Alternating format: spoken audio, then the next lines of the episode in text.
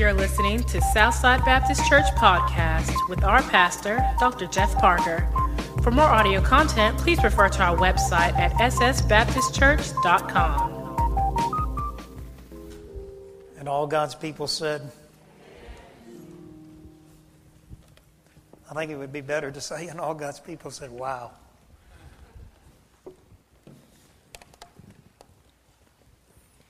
You know, all week with Bible school and so much going on, all week long I was wrestling with what to preach.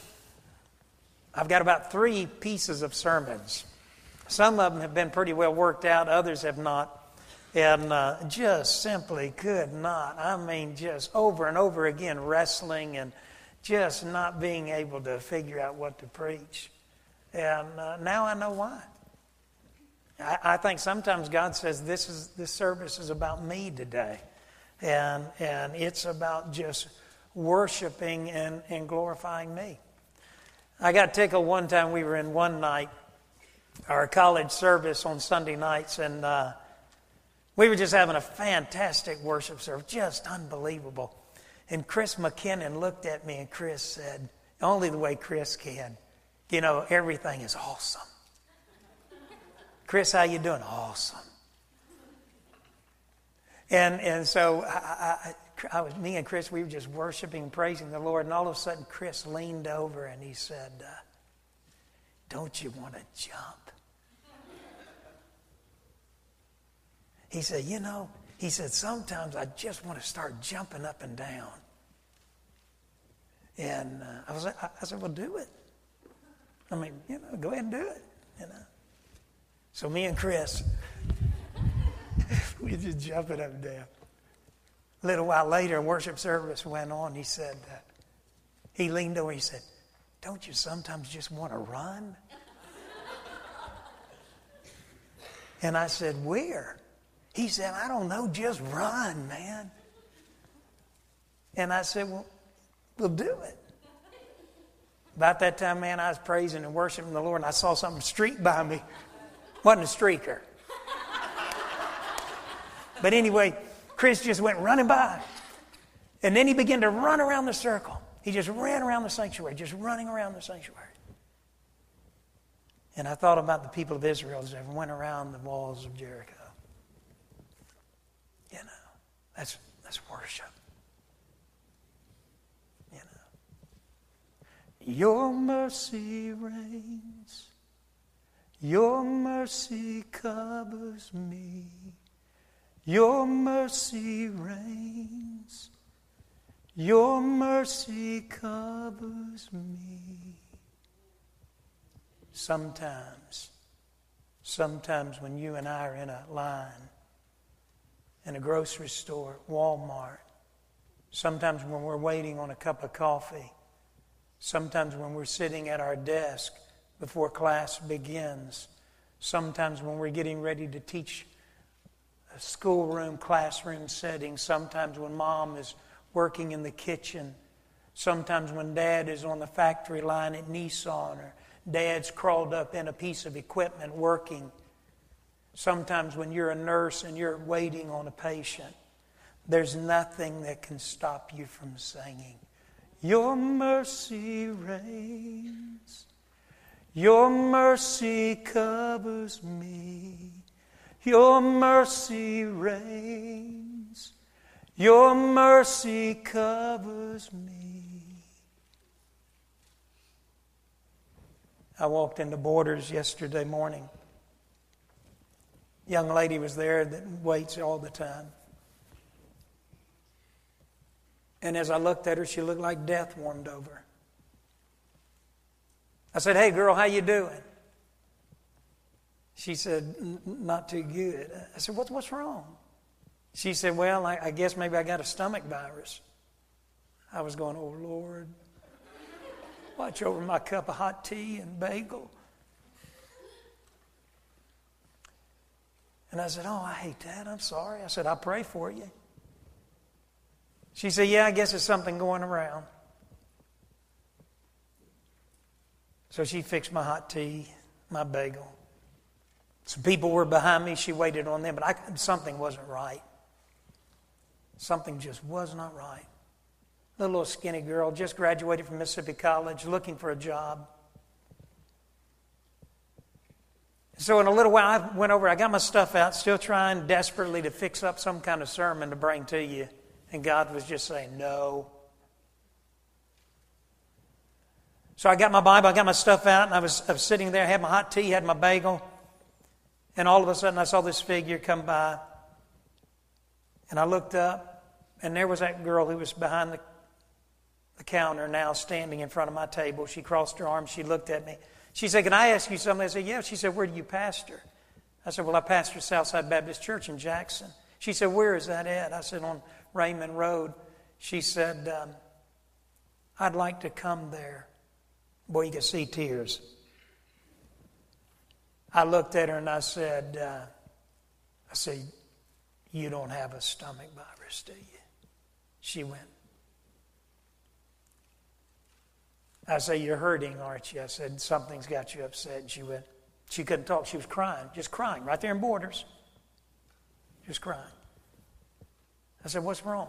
She couldn't talk. She was crying so hard. I said, uh, Is it a relationship? And she just kept crying.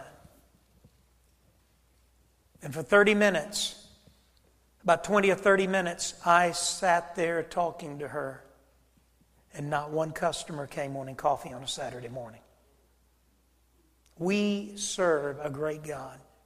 God said, I don't need you to, I don't need you to fix up a sermon, son. I've already taken care of the service tomorrow. I'm already there. It's going to be a time of worship. I need you to minister to this girl who's hurting. Some of our school teachers, I'd like to talk to you about this young lady.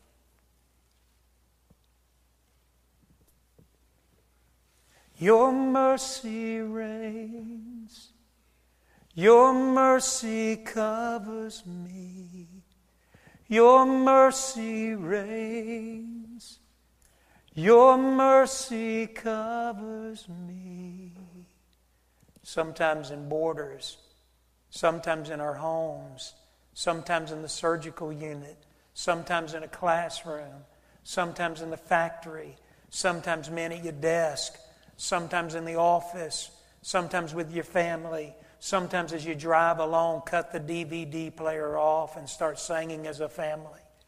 Your mercy reigns. Your mercy covers me. Your mercy reigns. Your mercy covers me.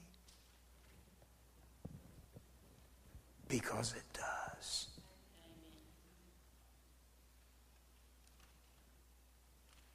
And we can jump.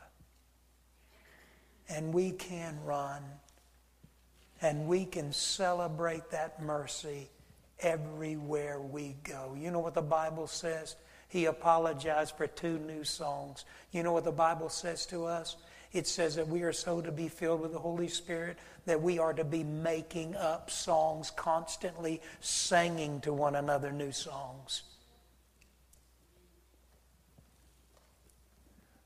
Worship is not what we do here, worship is what we do everywhere. Charles Stanley in 1980s, in the 1980s, was preaching at Bellevue Baptist Church. That church holds about 70, 7,500. There were preachers from everywhere that had come for a conference. Charles Stanley said this in the 1980s. He said, I am excited about a revival of worship in this land. He said, because that is probably the clearest sign that Christ is coming. He said, We're not going to preach in heaven. We're not going to pray in heaven. We're not going to read the Bible in heaven. We're going to worship in heaven for all of eternity. My friend, let me ask you this. Let me ask you this. Do you know Christ? Have you ever given him your heart and life? Have you ever reached a point in your life that you were convicted of your sin and that in simple childlike faith you understood the cross and what He did for you? And you kneeled down and you said, Lord, I know that I am a sinner and I know that I deserve hell. I have lied, I have cheated, I have stolen, I've done a lot of things, Lord, that I'm ashamed of, that I would not want anybody else to know, including this preacher. There's not a person in this room, not one, not one, not one, not no boy, no girl, not a deacon, not a staff member, not the pastor. There's not one person in this room who would dare say, Take my life, take every thought, every deed, everything I've ever, ever done, and just sling it up there, God, for all the world to see. Not one of us in this room would say that, including me. We are all ashamed and embarrassed by the lives that we've lived outside of Christ. So, in simple childlike faith, we just simply say, Lord, I know that I'm a sinner. I'm ashamed of the life that I've lived, and I ask you to come into my heart and forgive me. The Bible says in that moment, that God begins a regeneration process in that moment, that all of a sudden the power of God's Holy Spirit begins to wash over you and through you. And in that moment, one minute the Holy Spirit's coming in, and the next moment the Holy Spirit is being taking you and pushing you and putting you into the body of Christ. In that moment. And you're saved. And let me tell you this, folks. When it happens, it's like it's a brand going into the flesh of a cow. It's branded into your memory. And all of a sudden you think, I'm, I'm saved. And you want to tell the whole world what's happened in your heart. And all of a sudden you're singing, Your mercy reigns. Your mercy covers me. Your mercy reigns. Your mercy covers me. And it will cover you. It will cover you. And the richest doctor, to the poorest man or woman you'll ever meet, to the most educated to the uneducated, black, white, it makes no difference. His mercy will cover them. And all He wants to do from that moment is reign. When I get to heaven one day, God will say, That little skinny girl whose life was so broken. hey, son, that's why you couldn't get your sermon together. She was hurting, and I knew I could count on you I knew you'd be at Borders. I knew it. And I knew that you would say to her, I knew I could trust you. The Lord smiled and wrapped his arms around you and say, Jeff, I knew it. I knew that you would be sensitive to my Holy Spirit. And I knew that I knew that you'd have discernment and you'd see the hurt and the pain in her life. I knew it, son. Let me tell you, come here, let me show you something. She went on to be used mightily by me, son, after you were dead and gone. She converted to Christ. She married a good man. They had great kids, generation, generation after generation. Let me show you what happened. All because you set aside a sermon and you're sensitive to the Holy Spirit. His mercy does reign. And if you're here today, I'm going to ask you to stand. If you're here today and you don't know Christ as your Lord and Savior, I want to lead you in a simple childlike prayer. If you sit here right now, you're sitting here and you're thinking to yourself, you know, I don't know if I'm saved. I don't know. I'm going to ask our I'm going to ask some of our counselors to begin to make their way down to the front.